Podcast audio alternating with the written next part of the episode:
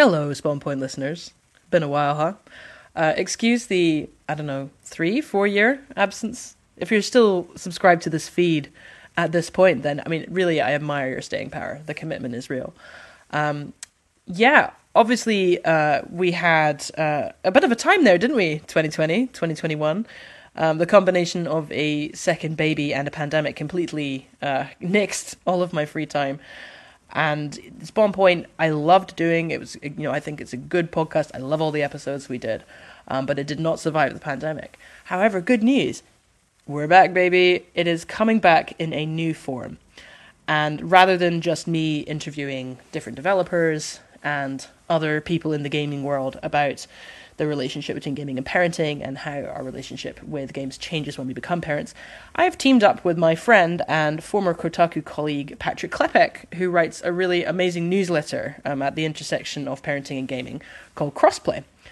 And we were thinking about doing a crossplay podcast um, and me kind of showing up uh, to co host on that. And then we just thought, why not put this together with all the people who are still subscribed to Spawn Point? Because I think that you know, a lot of us have been navigating this uh, this world of parenting and gaming for a long time now, and the audiences will be like super complementary to each other. So that's the idea. Look out for a new episode quite soon. Um, it's not quite the format it was before, uh, and uh, I think it's really fun though. I think it's really good. I'm really pleased to be back talking about these topics and back in this space. It's very close to my heart, obviously. So yeah, keep an ear out, and you will hear from me again soon.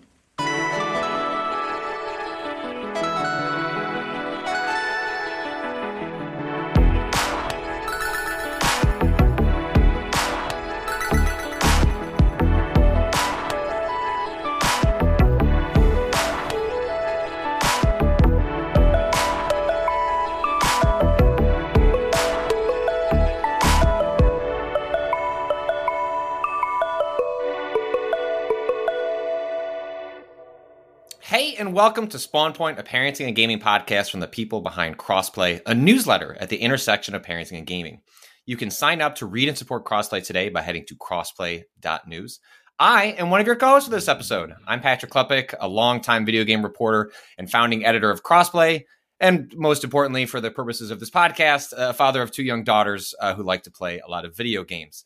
And I'm joined by my co-host Keza MacDonald, who, like me, has spent an uncomfortable amount of time reporting about video games and also as importantly these days a games editor at the guardian the mother of four and seven year old boys and a stepmom to an 18 year old keza thank you for joining me. Hello patrick. It's good to bring spawn point back after a casual four year absence in a new form.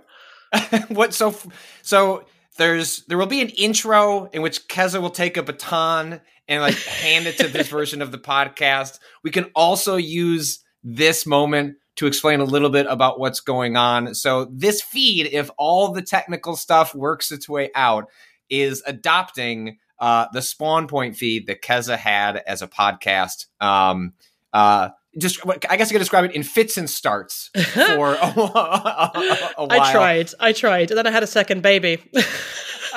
well, what was what was Spawn Point, and and and then I can maybe pick that baton up and explain where we're at here. Spawn Point was a podcast project that I started after I had my first baby boy. Um, and I was uh, really aware suddenly that a lot of the, you know, I've been I've been a games journalist by like, you know, I've been a games journalist for nearly twenty years, so I've been doing the job a long time by that point, and I really noticed that there just was not much in the way of parenting and gaming content like for parents who play games. There was a lot of like oh here's what not to let your kid play or like here's a guide to understanding minecraft.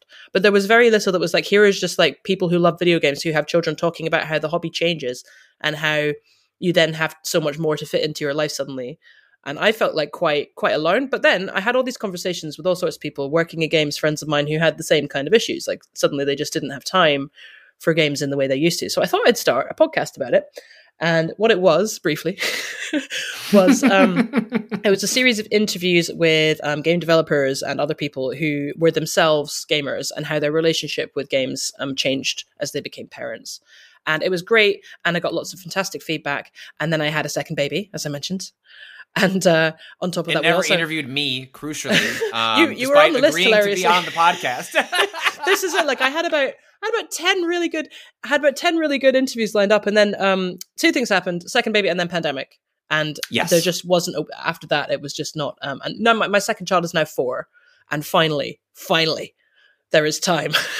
So bet- to record between- a podcast. yes, between two really busy parents, we can record one podcast.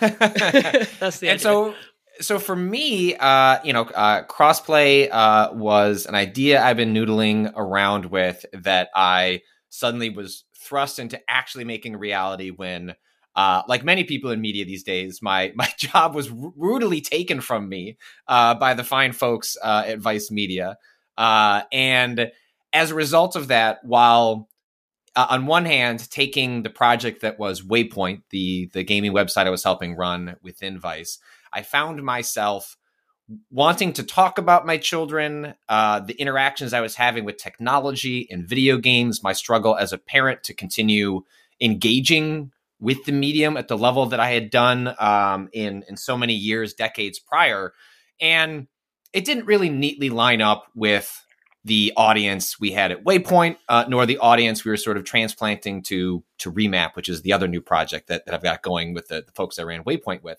And not that there aren't parents there, but what I wanted was to not feel like I was shoehorning it into a conversation. None of my other co-hosts have parents, or, ha- or I'm sure they have parents.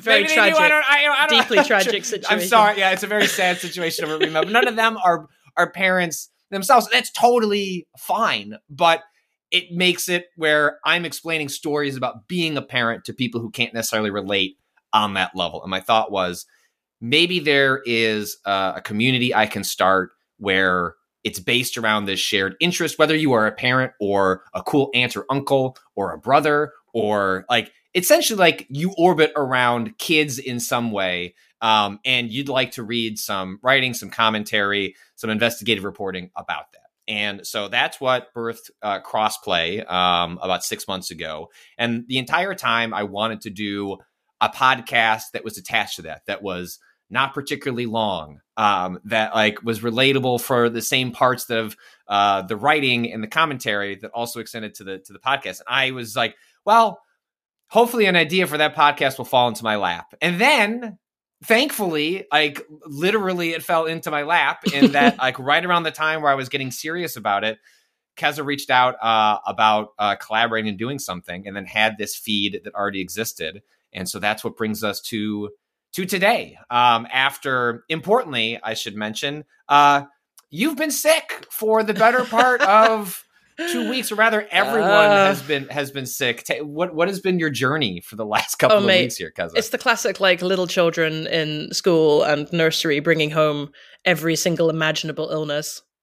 Actually, Patrick, before we do that, I am not seeing my audio coming up in the little, like when I You're speak. good. I'm not. It's is it good? on my side. It's Sweet. a little quirk of the it's the not service showing me, and I just you're- thought before we talk for an hour, I'd better mention that. Okay, no, you're all you're all set. Thank you for double All right. checking, though. once again. Yeah, it's the classic uh, little kids bringing home every imaginable illness from school and nursery. And uh, one thing that continually amazes me as a parent is the Victorian ass illnesses that you end up picking up. It's like, you know, you, you've got scarlet fever or like impetigo, whatever the hell that is. And uh, so on. So, yes, I've, I've uh, my, hand, my foot, kids. and mouth sounds like something people died of a hundred years ago. It would probably well, they probably did, but um, uh, it when you tell people, it's one of those. There are a handful of phrases you can tell to a person that doesn't have a lot of familiarity with kids, whether they're a parent or just uh, uh, are not around kids in general, and then you say, "Oh man, head, hand, foot, and mouth," and when you say that, it sounds like you told them you have like stage four cancer. Like, Yeah, oh, medieval. like, oh, we're know? gonna lose you next week. Like that fast, hand, foot, and mouth. yeah, it's like it sounds like leprosy, doesn't it? Um, but yeah, we all had flu, and then we all had norovirus. So the two, the two classics Ah, of, norovirus. of the and winter the thing about illness. norovirus is it's so wildly contagious. Like Oh, one, yeah. once once it enters a space like a daycare, I know they put signs up and you should wash your hands. The thing is, You're four. what, what you're for. Um, we're happy if like you don't have like poop come like dangling out of out of your pants. Like, oh, you tried to wipe? You shouldn't do that. You're four. I know that like you have the hand eye coordination to get there, but you don't actually know if it's all gone. Like this is an important distinction at this age. But but norovirus is just once it's in the space that your kids are in, all you're hoping for at that point is that you're lucky enough to be spared, yeah. let alone uh it, washing your hands is not going to stop norovirus from no, making, it, making its way through. Clearing up all of the things that norovirus results in, you're like, mm-hmm, okay, well, mm-hmm. there's not really any escaping this now. Um, as a re- as a result of that, though, we had like way, way, way too much screen time, which I always enjoy. I enjoy when there's an excuse to it because we were all so sick, we couldn't go out, we couldn't do anything for ages. So um, we literally just stayed at home and played Pokemon for like a week. I, I, I feel like that is um you know something that a lot of people encountered over covid right which mm-hmm. was if you had daycares closed if you're doing remote learning uh, whatever the case might be depending on your kid's age and situation but at least you know different places opened up in semi-open ways over time over that first year but at least for i don't know six months everyone was roughly in the same boat which is just mm-hmm. you're in your house maybe you can go to the park. They closed the parks for a they long time. They closed our parks to no play parks. Like they just because, were completely shut. Because at that we thought it was uh, norovirus. We thought it was like you know wash your hands. Yeah, and yeah, yeah we, we thought it was. Oh man, I I remember like after months and months of uh, suffering under lockdown with at the time, uh, same as you, I had like a newborn and a three year old, mm-hmm. and like nobody, we didn't have a garden. Like I, I lived in the southeast of England, pal. We did not have a garden. Like we we had five people in like a 2.5 bedroom basement flat my teenage stepson as well. And after after like a few months of that i was like kids we're breaking into the playground. We're, we're going we're going on the lam we're just we're breaking the law. You know by that point it was fairly clear it was like an aerosol based illness and i'm like right okay Correct. i'm risking it. I'm risking the slide. God damn it i'm so bored. So we, we like hop the fence into the local play park and we got such stares from around i'm telling you. People jogging oh, by well, like i mean that happened. I was on the reverse end of that one time where we had gone to a park while they had still kind of lagged on having the the closures catch up with the science you know I, I totally understood why all that stuff was closed in the beginning especially with young kids like yeah we didn't know we had no idea vi- yeah. viruses like this used to be the kind of thing that what they targeted was young children and killed them immediately. right. The, the, the interesting thing about COVID was that it was much more dangerous for for for the elderly than it was for the youngest among us. And but we didn't know that. We, we, didn't know. We didn't know. And, but we saw a park and someone was violating the rules, much like Keza. And I, uh, but then it was tough for me because my my kids are like, well, "Can we go over there?" It's like, no, we're not rule breakers like them. my oldest was like, I want to be a rule breaker. I'm like, let's get out of here. We gotta go. We gotta go somewhere else. But it, in some ways, it was like, well, what I do know is that we we're trying to avoid being around people. So I guess that yeah. family has stake to claim on the park. It's like one family at a time. Right, right. Can use the can use the yeah. park. I guess there was definitely turn taking. There ended up being like an informal turn around the summer of that year. It was like, for God's sake, this is ridiculous because they they were they were mm-hmm. starting to allow adults to go out and go to the pub, but only if you were outside. So it's like right, so adults can go to the pub, but, but children can't, can't, go, down to the a slide. Park. Like, it was really on. silly. It yeah. was ridiculous. But there we are. I do think that during COVID, um, a lot of people who didn't already play video games suddenly had them very much in their face in their homes because their children were yeah. you know like we're at school all day and now we're playing fortnite all day and so like a lot of i know a lot of parents um, who at the time were like i've never really paid any attention to what my kids are playing and because they weren't into games themselves but then they were suddenly confronted with like firstly the social importance of those games um, to their kids um, but secondly, also they were actually looking at what their children were playing and, and, maybe participating and taking up as well for the first time. I thought that was a really interesting random side effect of lockdown. It really brought video games into the lives of lots of people who'd kind of avoided them before. No, I think that's I think that's that's totally that's totally fair. Did during that period, like you know, my kid at the time was, uh, geez, uh, we're like, man, we're gonna we're gonna head to four years on on COVID. I lined that up with my my youngest because she was born at the end of March. Um, mm. But so my my oldest was three and a half. Um, where what was like? How did that pivot to? Well, screen time's not really a thing, or rather, it's not that it's not a thing. It's your relationship to screens and screen time fundamentally shifted because of the circumstances we were in. And you know, uh, on co- uh, crossplay, many times I figured the uh, featured the work of uh, uh, this creator on Instagram called the Gamer Educator, uh, Ash Brandin, and one of their core tenets is your relationship screen time should be can be beneficial in different ways. Some mm. to the person who is engaging with the screen, and possibly to the person who is benefiting from the person being engaged with the screen. Which is to say, if you'd like to make dinner, and the only way that you're going to be able to get 45 minutes to yourself is to have your kid in front of a screen, whether it's a tablet or a switch or a TV. Maybe that has exceeded the quote screen time you've allotted for that child that day, but that screen is functioning as a tool for you to accomplish a task that betters the lives of you and betters the life of your child because screen time is not an arbitrary you hit a number and then it's good or or bad. Right. But, right. Like the idea that uh, that minute 46 is inherently more harmful than minute 44, you know, it's it's Right. Right. But so how did that change for for for you like both like your own relationship with screen time and then how you were managing it with your kids and and uh like when it suddenly became we're inside all the time playing Pokemon all yeah, the time. I th- I think I did have like the I think I had the same um uh, my first child I was like I th- I don't think he watched a movie until he was like 3 you know like he played with like delightful wooden toys and everything was like nicely arranged. And like i was i was really uh you know i was able to basically spend a lot of time like when we watch tv we'd watch it together etc etc as soon as i had sure. the second one it was like oh my god how, how do i how do i survive like this? So it was like first one in front of the tv while i you know fed changed etc the second it was just you know so that the suddenly and then covid on top of that we went from being you know i would say like i was we're, we're pretty good with screen time in that like we when we were watching TV and stuff, we were doing it together.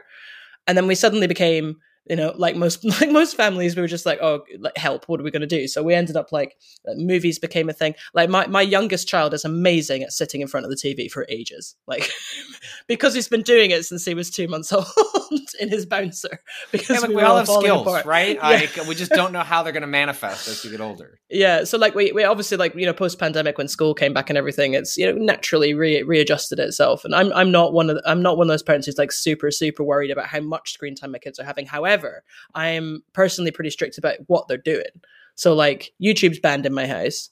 Um, just because I don't have the I don't have the ability to monitor it, monitor it. We're two working parents in our house. You know, we can't be watching what they're doing all the time. YouTube in itself is fine, but obviously there's loads of stuff on it that's either just garbage or not child appropriate. So like instead of having to monitor it all, it's easiest for us to just go, no, that's that's that. Games yeah. wise, like really only in the last six months my kid's been old enough, my little kid's been old enough to enjoy games and really engage with them, which has been lovely. Um, and like the relationship that we all have now with uh, with games is very much it's a family activity um, aside from you know stuff on the ipad sometimes mostly it's a family activity. And i think that that's like when people when people get um, concerned about how much screen time kids are having i don't think that really there's any difference these days between like screen time and time. It's just it's it can be family time whether you're playing pokemon together or whatever else you're doing.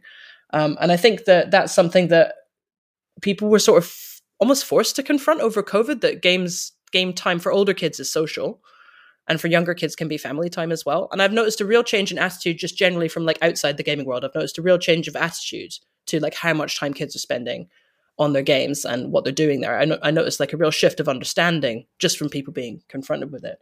Um, but yeah, we did. Well, I think some some of that has to do with how we interact with the devices these days, right? Like when mm. you and I were growing up, uh, television, movies, video games all took place on televisions, and televisions are sort of inherently communal because they're an object in a broader space. Now, you may be sitting and facing it, and maybe you were lucky enough to have a TV in your room, uh, uh you know, eventually. But for, but for but for a lot of people, it was like in a family room or living room, right? Like it was yeah. in a space to be shared with other people. I dreamed so, about having a TV in my room, man. Like. I did not get one until much, much later. Yeah, it was a '90s um, dream, that, wasn't it? I think at that point, it was my my my dad was just he didn't get the TV for me. I think he got the TV to get my brother and I like out of his space and was like, the TV is for you to get the F out. It's not necessarily a benefit for for the two of you. But you know, a, t- a TV you can easily interrupt. You can talk to somebody. You can engage in other activities while the television is on. Tablets, phones, portable devices like the Switch, um, a lot of the devices that I read about in crossplay. I'm sure a lot of stuff that you know your kids interact with, a lot of kids interact with. are kind of inherently isolating because Mm. you're holding them close to your face.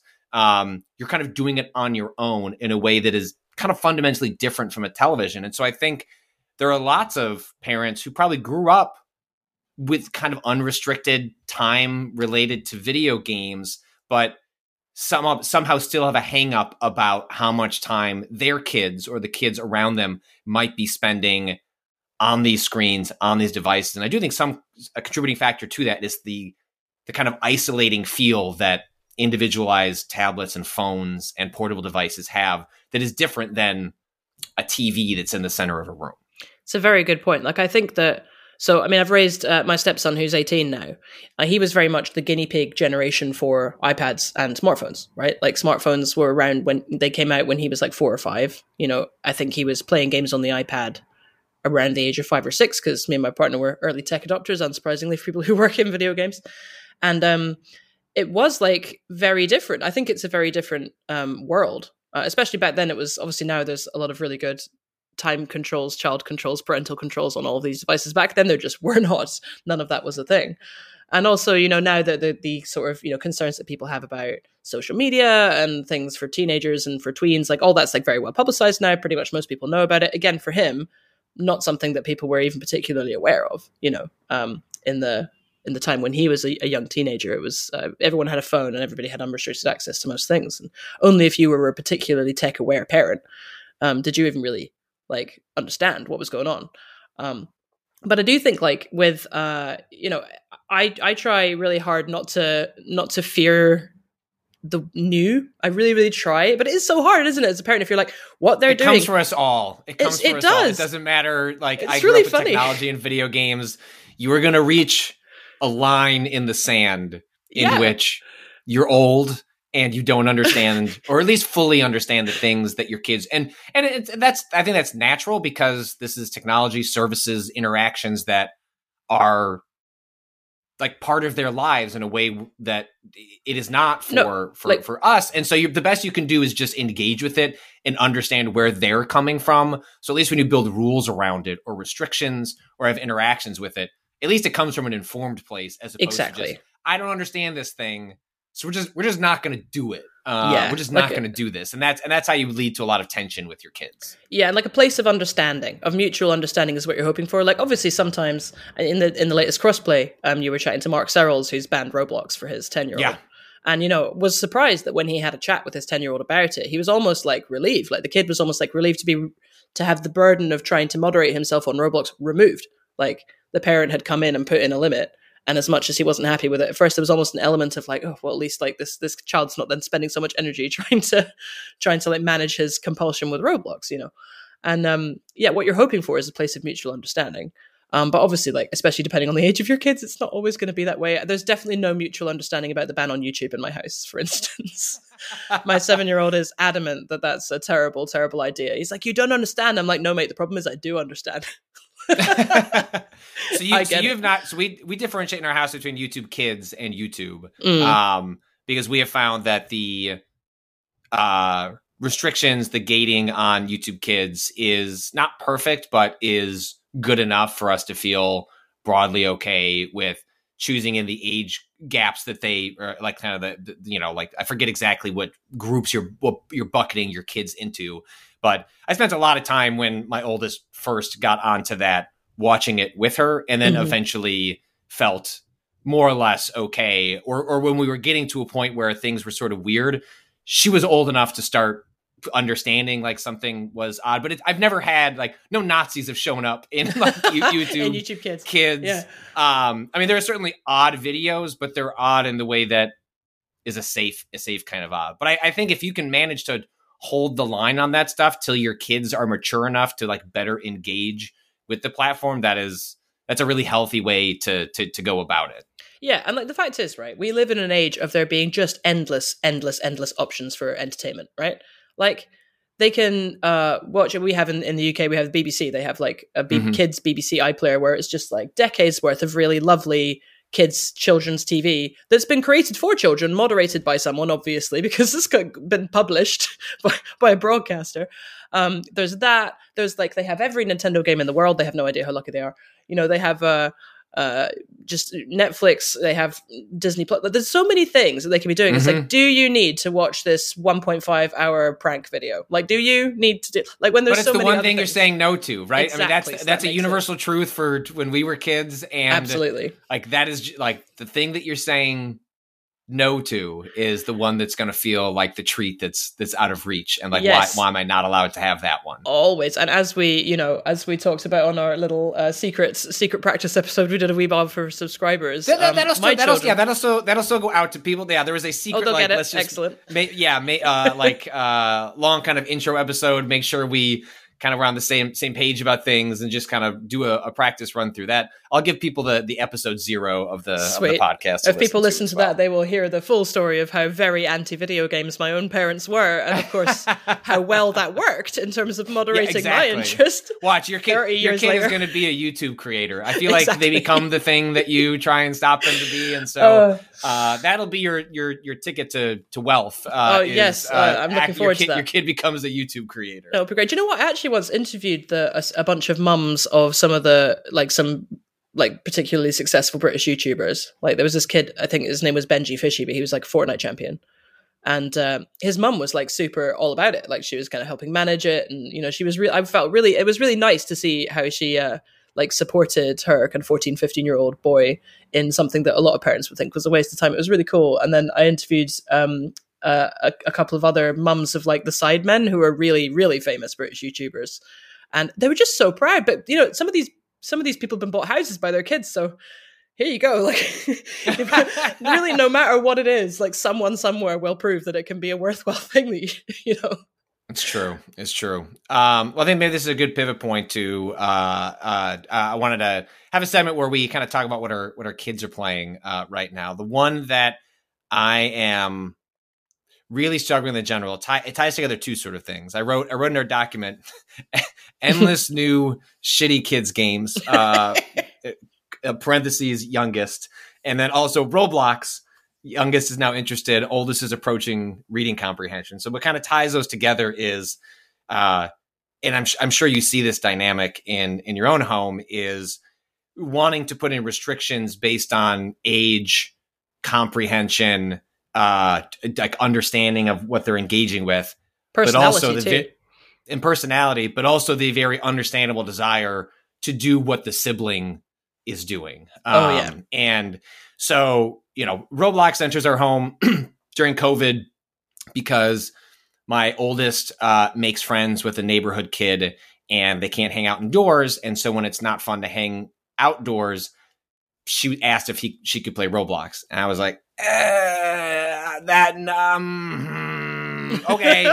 I want you to have a friend. I'm going to figure out Roblox. And I figured out Roblox and we made rules like no Robux and other things like that. So I felt at least turned off like the chat, turned off friends, you know, or like friends had to be approved through me. And like I found a way to navigate through feeling okay with it.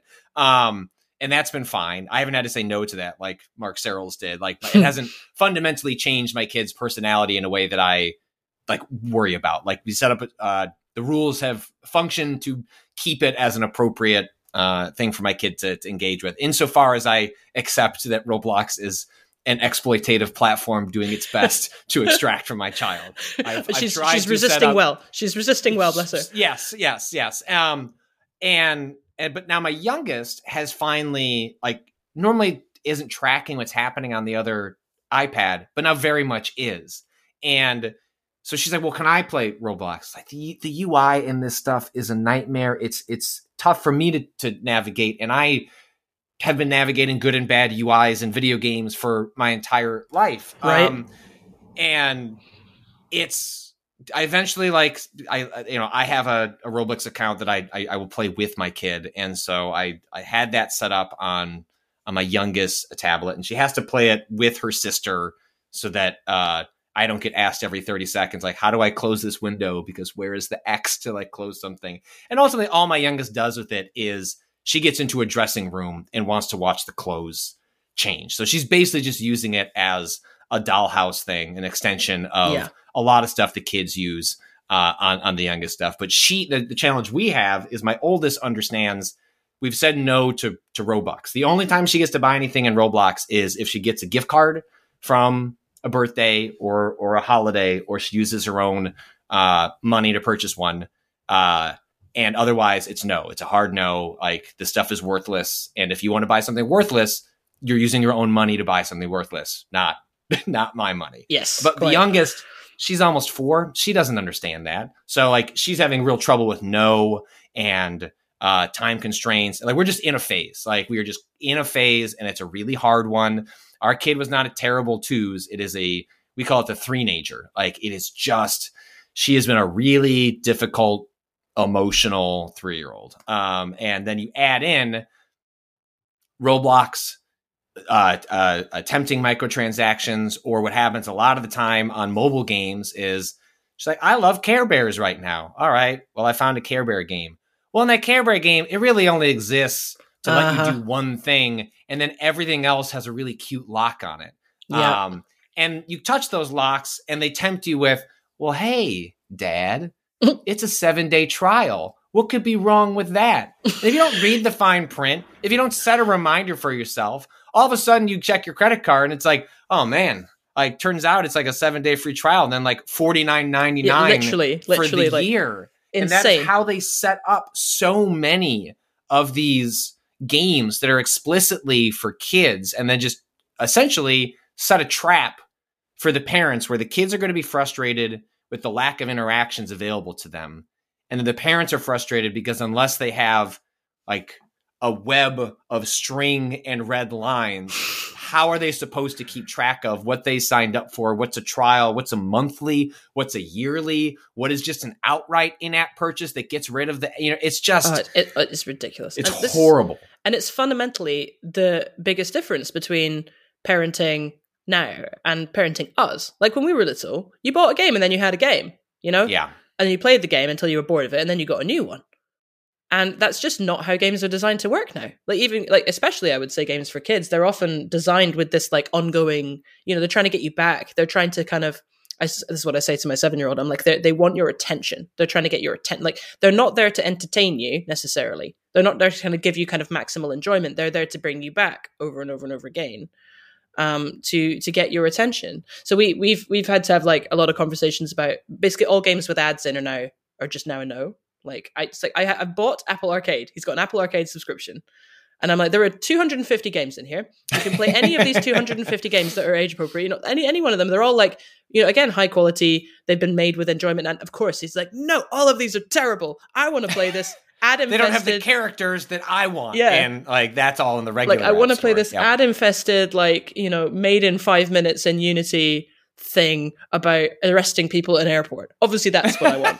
And I'm like, how? And then it'll come up with like an advert for nose jobs every 13 seconds. And you're like, this is so bad. Like, it did not used to be like this. Like, this kind of like, in, especially on uh, tablets and phones, right? This like insane, endless labyrinth of like ad infested, like highly monetized dopamine traps. Like, it's when the ads aren't even easy to it's not you know an ad on a television is something you annoyingly sit through Mhm. and then you get back to whatever you were watching what's so infuriating about the ads on mobile devices is like the tap targets to even just like even if my like your kid is can sit through it like i understand this is an ad i'm watching this i'm waiting for an x or a variation of that to appear that will go away and then i can go back they deliberately make it so that you will tap on like try to get rid of a thing but tap on something that triggers like an app install or Oh, like yeah. tries to get you to put something in and it's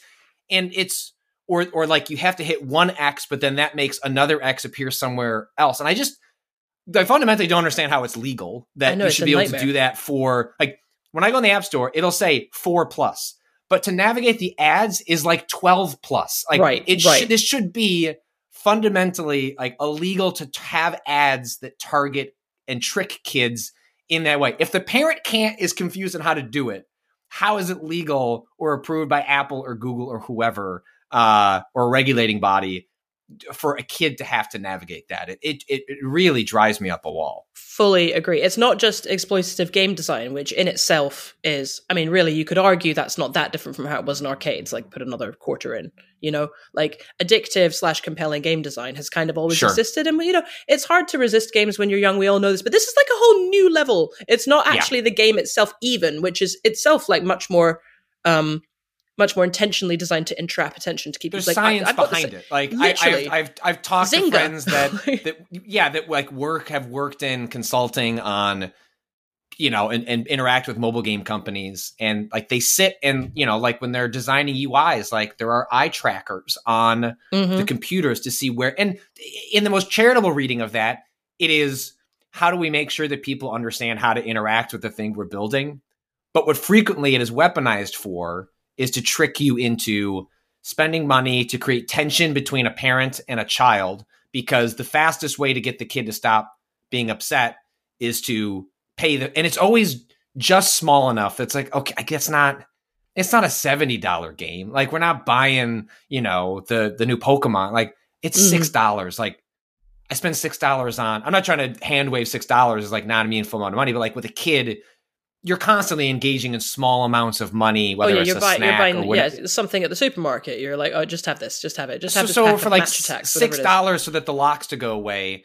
but then you'll look back and it's like i did that three times this week like I, Mm. we, this is not something that is is sustainable and finding the the fine line on that with your kids is um it's really challenging especially at the age my youngest is at where she can't comprehend what's going on i can't explain to her what Mm-hmm. yeah, you know what i mean no like way. yeah, my, my seven year old stands a chance like against this kind of like no like you say weaponized like um game game and not just game but ui and then uh ad and everything else like all of it is designed very very specific like what child stands a chance you know it's hard for us i'm addicted to monster hunter now on my phone I really want to stop playing it. I managed to stop playing it for a few weeks, but I'm back there now, and I'm like, literally, I'm just tapping. I'm just tapping on monsters, and then they're falling over. I know it's not like I played Monster Hunter on proper consoles for years. I know this isn't a real game, but it's just so, it's just like like tickles my brain a little bit, and I, you know, it's ten minutes here, ten minutes there, and then you look and you're like, I've spent seven hours on that game this week. Like that, that is complete, complete waste of time. At least I haven't spent hundred dollars on it. at least you know you're doing something bad to yourself. Um, Exactly, which is all, all you can chance? like. That is that is the point of being an adult. Is I'm make those choosing- choices. You could choose. That. yes, I'm choosing to have this beer after midnight, knowing I'm going to be hungover tomorrow. Um, on a on a positive note, I will say uh, a game we've had a lot of fun with is uh, Hidden Through Time 2 Myths and Magic. Uh, it just launched on Switch and some other consoles. It's a hidden object game. There's lots of these, but um, it's set in like really cute environments, wizards, dragons, uh, things of that nature, and it's delightful to have uh, a hidden object game up on like a big television screen, and then having my oldest pilot the cursor, my youngest being able to participate by trying to find whatever we're looking for. It's all wonderfully animated, so it's not just a static image like you get in a in a book. It's one of those instances where I my kids love hidden object games, and the books are totally fine, very engaging. But it's when presented in a digital format, like the little things they can do with interactivity, or like click, like being able to click on a roof, and like then I get to see what's inside there, and uh, it's just really wonderfully done. It runs like utter garbage on the Switch, despite despite just being like interactive visuals. It has an obnoxious loading screen, and it, it takes like there's a day night cycle you can switch between that is shouldn't be that long for what's happening on screen.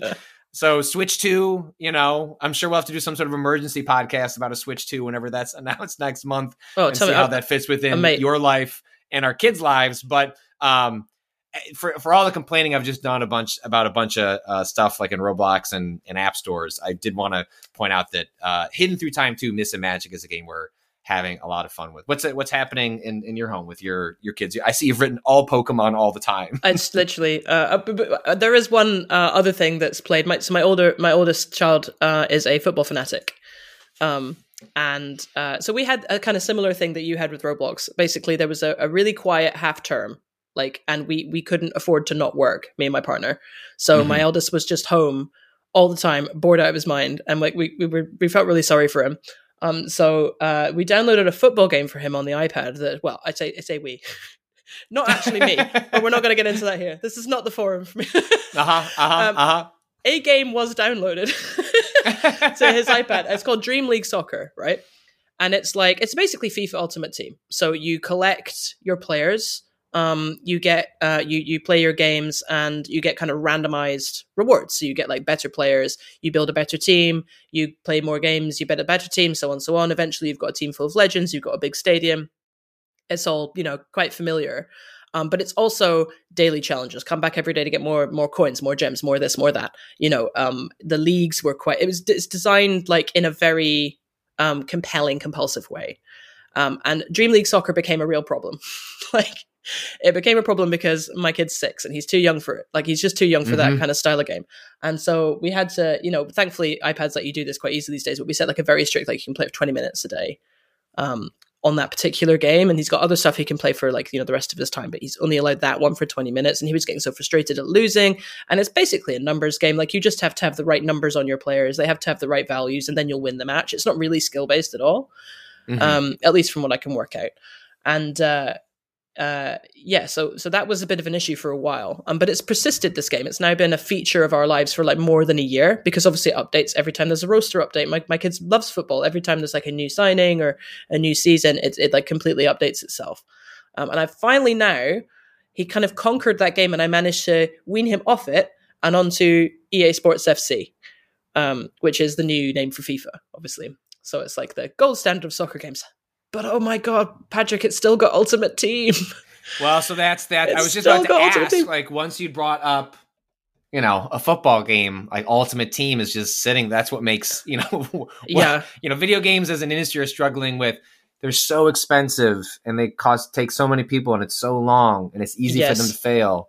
And then there's then, Ultimate yeah. Team, There's which Ultimate is just a billions. card game. makes literally billions, and it's exactly the same mechanism as you know a pack of panini stickers. But you know, it's Mhm. it's it's uh, and the thing is, my you know, I, I buy packs of those those you know collectible football Topps cards, whatever. I buy those. I buy those for my kid. Um, but those are physical objects that you can control. Like you can't. When it comes to Ultimate Team, um, we have a so we have a rule just that we don't buy anything. You know, we're not paying for players. We're not paying for you know the packs. But obviously, he can still earn in-game money to play for those packs. So it's like Right. it's it's become basically it's like I'd love it there to be a football game that was as high quality and as realistic and as like well done because I mean you really can't touch FIFA and and for most of the EA Sports games actually for like the the sheer effort that goes into creating the, the actual sports sim part of it.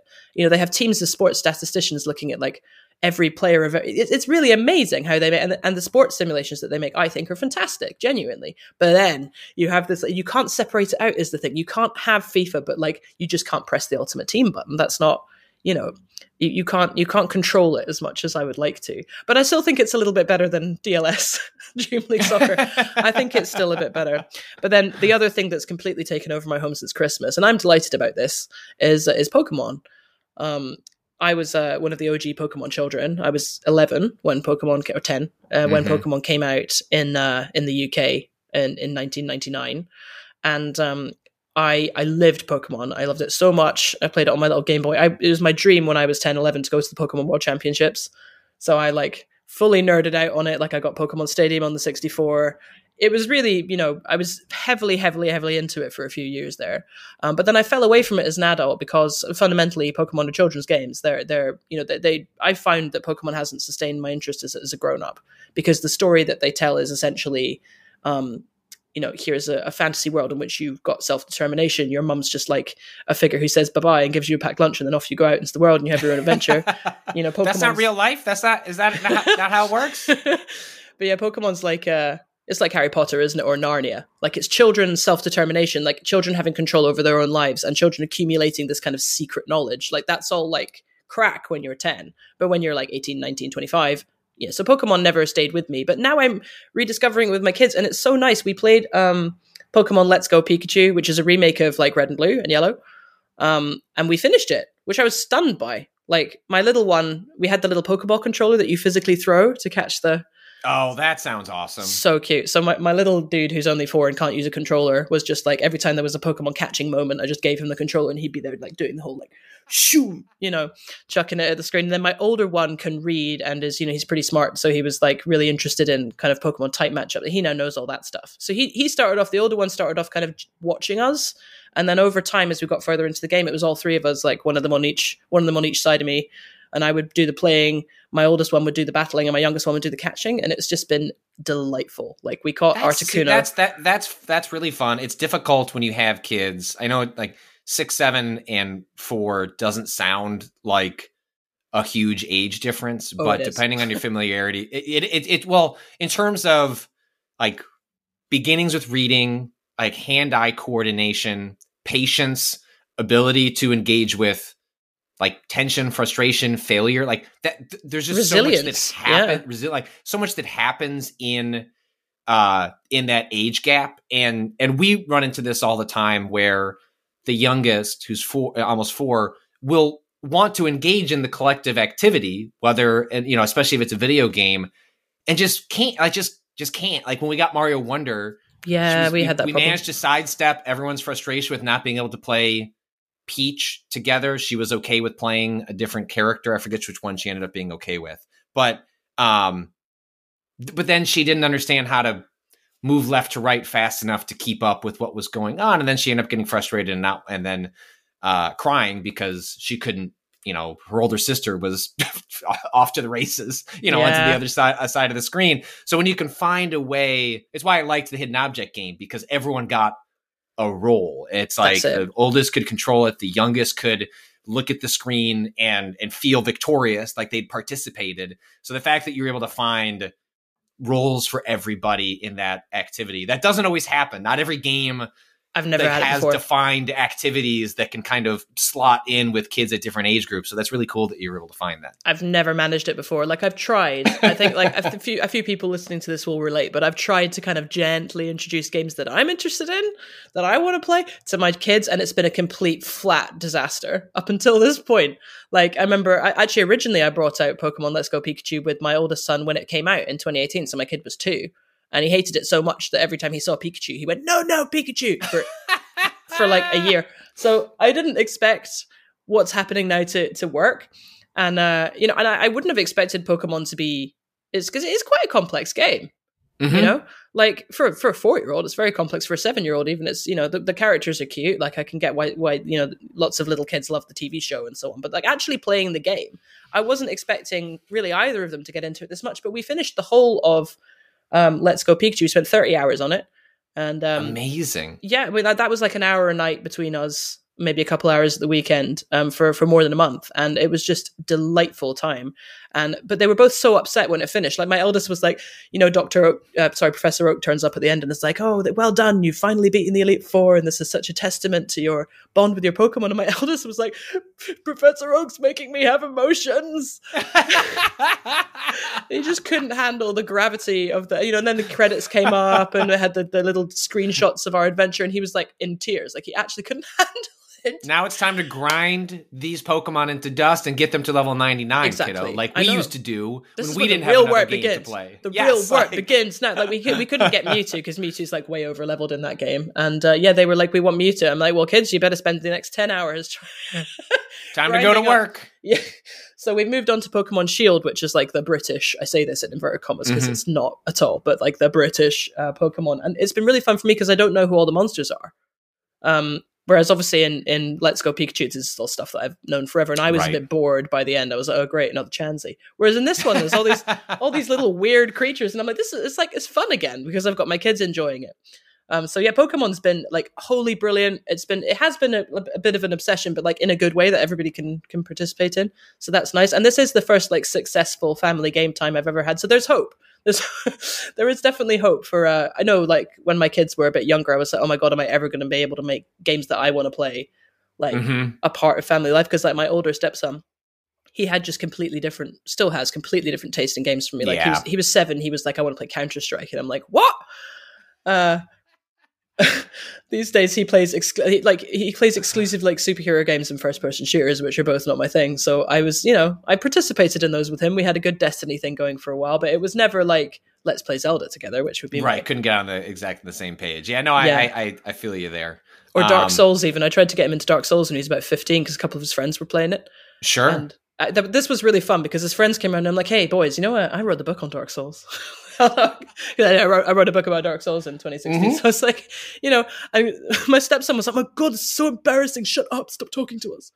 But um, his, his pals thought that, you know, they, I, I had some great chats with my uh, stepson's pals when, when they were all kind of 15, 16, because they were getting into like really interesting, good games, like grown up games. And I was able to have Right. chats. But my stepson himself just, it just wasn't his taste. He wasn't into it. Um, and I kind of made him play Sekiro. for about two hours one evening. I remember being like, "This is a real game, son. Sit down and see if you can get past like the first ten minutes of Sekiro. then we can talk." Sounds like not quite. Mm, no, he he never got into it. He was amazing at Titanfall too, though. That was like that was one crossover there game go. we had.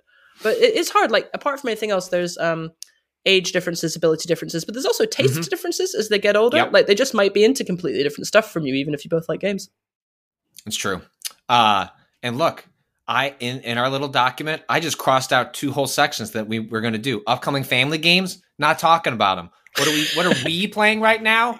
Well, look, parents have no time for themselves anyway, so it makes Yeah, sense that we're it. not going to talk about those games anyway. Because I, I should say, like, part of my goal with this podcast is to keep it like a- around an hour, and so it's not that we maybe won't have those those sections in the future. The the, the rundown of what this podcast is month to month is not set in stone, but I want to respect parents' time uh, or anyone else that's listening to this time. And so like the idea is to try and keep this like pretty pretty tightly compacted to an hour. And so those sections are gone. But uh, most importantly, because I wanted to get to the questions. Like there's a community at Crossplay. I want to make sure that this podcast reflects like people writing in, sharing their thoughts, observations, problems, and and Kez and I can can weigh in. You can you can send uh, questions for uh, this mailbag to mailbag at crossplay dot news. Uh, we got one in here from uh, anonymous. Love reading the newsletter all week and really enjoyed the podcast with Keza. Look, that's one of our secret uh, uh, listeners. Nice. subscribers to Crossplay uh, that back the podcast got or back the uh, newsletter got to listen to the the test episode. Anyway, on the podcast, you mentioned offhand that your daughter will talk to her friends on Facebook Messenger. I think that's me. Uh, how do you navigate social media usage with your kiddos? Do you have a family account for shared use, or does she have her own? My own kid is a few years away from that, but navigating the social aspect in online spaces is something that stresses me out, especially knowing how I socialized online as a tween slash teen. Thanks in advance I think yeah, know what you look, mean. we it's much like what did you do in high school, and you just imagine your kids doing that, and yeah, okay, yeah, yeah, that's all going to be bad. Uh, I was bad too, uh, but Don't know what you're talking me- about, mate. I was uh, I was a delight. definitely did not go behind the back to the garbage dumpsters of stores, find big lights that were they were throwing away and smash them on the ground, and then just leave all that glass there. That would be a stupid thing to to do. Yep, fun. never, never Um, in my life smoked a cigarette around the back of my school. Never, not me. No, Of course no, not. No, no, no, no, no, no, no. Um, so yeah, my uh, my daughter, uh, she has a Facebook. Facebook Messenger has a kids dedicated app in which any uh, friend requests uh, have to be routed through the parent or other caregivers can be uh, added as. Uh, so all of that is highly controlled. Um, I think I get access to the transcripts if I want. I don't. I've never felt a need to double check that. Um, but the like my my kid only has two neighborhood kids, a cousin, and then her parents. Uh, and and she's allowed to use that, and they mostly use it uh, not to text each other, but it's just a voice communication tool when they're playing Roblox or engaging with a different app. So it's just much like uh, as we were talking earlier, where I think there's understandable angst over Roblox or any number of platforms that can that are on their face like scary and exploitative. Um, for a lot of kids, it's just something to do while Mhm. they talk and socialize with their friends. And so we have that turned on for her. It's heavily controlled. Uh, it's heavily regulated. Um, and then like she doesn't she can't use TikTok, but she loves the idea of TikTok because of how you can scroll through the videos. But the way that works is once we've done reading at night, the last thing we do with my oldest is okay, we each get to pick two videos to watch on TikTok, and I, but I hold the phone and I'm the one that scrolls through, and so she gets the the pleasure of like the fun of a TikTok, which is going through a bunch of videos really fast and being able to see, see things that are tailored to your interests. Um, but she doesn't get to engage with that on a level that is beyond, hey, I thought that was interesting. And then I have to tell her it's okay for us to sit and watch it. So that's where we're uh, at with sort of social media with our, our kids at the moment. Yeah, it's something that's going to become a bigger thing when when they get older, right? Like, uh, yeah. I've already navigated that with my with, my teen. Um, you know, the, the idea of like uh also the privacy thing. Like at what point do you like I had differences of opinion with his other parental figures about like whether we had a right to look at what he was doing on you know. This I is all stuff that's becomes so yeah, complicated. At a certain age I feel like you got to step away and Yeah, yeah, and, I totally and, agree. But the, but the technology allows you to not like allow you to not do that. Like you can be right. as as you over, can be a you snoop. Can, you, you can be a snoop. snoop. It's like you you want to check in the diary or like the equivalent. Like technology will give you that opportunity, and I, I am hope. I mean, ask me in ten years, I guess, but I'm I'm hoping to hold fast to the idea that that the at the age of seven, I'm doing it to protect you, yes, and to to uh, have like boundaries and for you not to be exploited. At a certain level, like at a certain age, I will have to start letting that go so that you can live your own life exactly. and, and, and develop that for yourself. Also, make make their own mistakes. Like as teenagers, that's something that's necessary. Like making your own mistakes is really, really important, as long as they're not too catastrophic, of course, as we all know. um, but you know, like so, my my uh, some of the kids, um, my son's age, use uh, FaceTime to talk to each other on their iPads because they, they they have iPads from their from their school, so they all have an iPad and they they, they a lot of them FaceTime. Bless them, my kid's a bit like, why would you want to do that? I've seen them all day, which I think is completely fair enough. Um, but yeah, I think that uh, messaging apps and stuff like that is, uh, thank God, a few few years away from me. I'm not going to have to navigate that.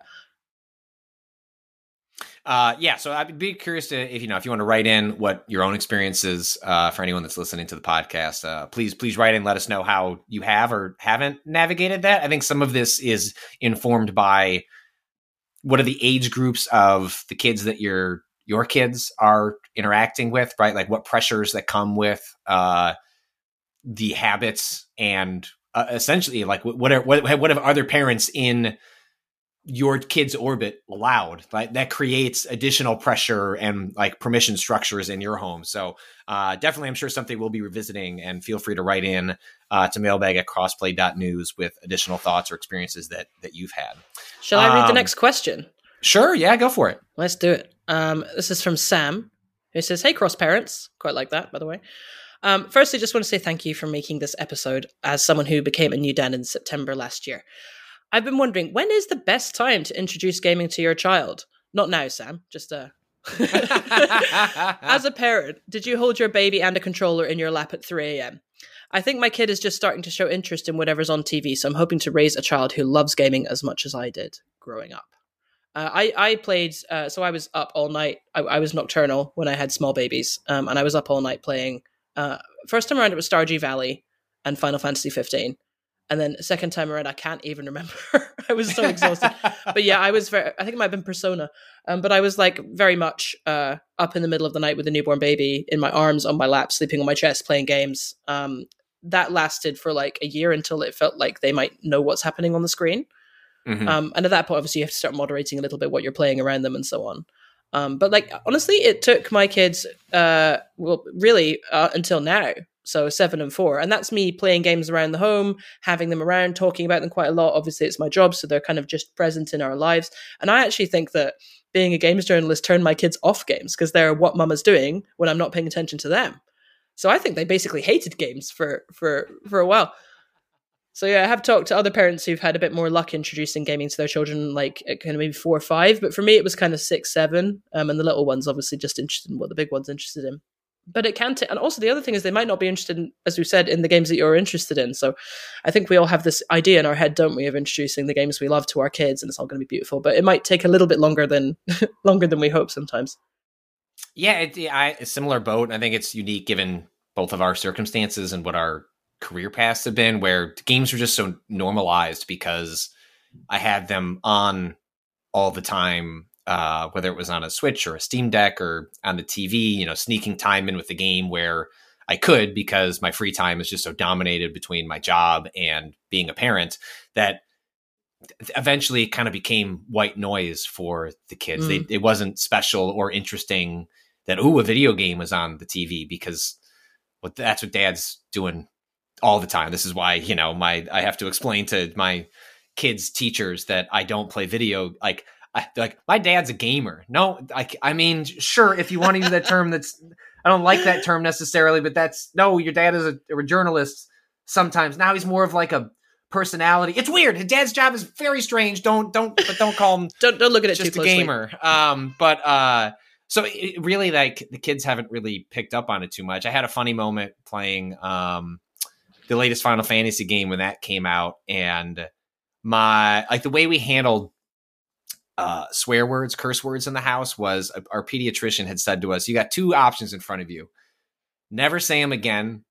Or say them all the time, and your kids won't pick up on it until they're old enough to have a conversation about it. I was like, okay, I'm going to say them all the time. And, and, and so, so we did, and that is that has worked for both of our kids. Where, um, you know, the the, the, the theory being your kids will start to pick up on when you say something that you weren't supposed to say, and then they get curious about something that you they perceive as a mistake because you as a parent perceive as a mistake.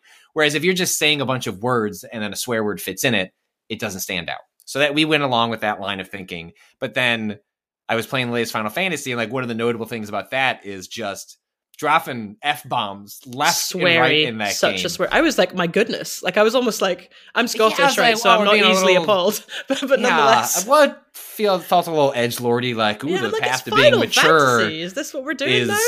saying the f word all the time. Like I'm not precious. Again, I'm not precious about it. I swear in front of my kids, and yet uh, I finally had to turn the game off because my oldest was like. Are you going to keep playing this game where they swear all the time? And I was like, "All right, you've noticed it. Time to fair turn it enough. off. Yeah, Dad'll play this another time when you're when you're not paying attention or are asleep."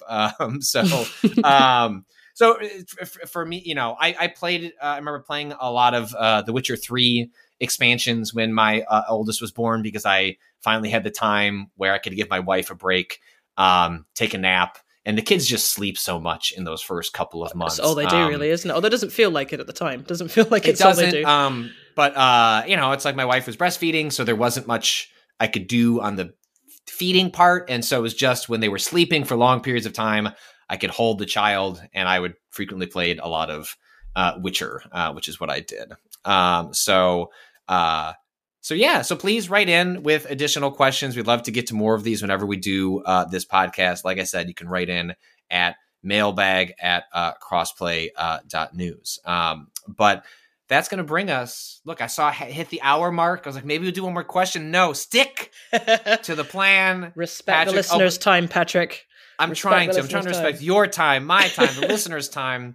But before I do this outro, I did, uh, you know, want to mention. I believe I saw it come across social media or my email. I don't. But like, you're you're writing a book. Yeah. Um, you can talk. You can talk about it. What can you people? What can you tell people about the book that you've been working on? Will be working on. Yeah, so I've been working on a book for years, actually, um, but it's only come together really in the last six months. Anyway, it's called Super Nintendo, and it is a cultural history of Nintendo. It's about what video games do for us, why they make us happy, and why Nintendo has been the most long lived and consistently successful games company that's ever been.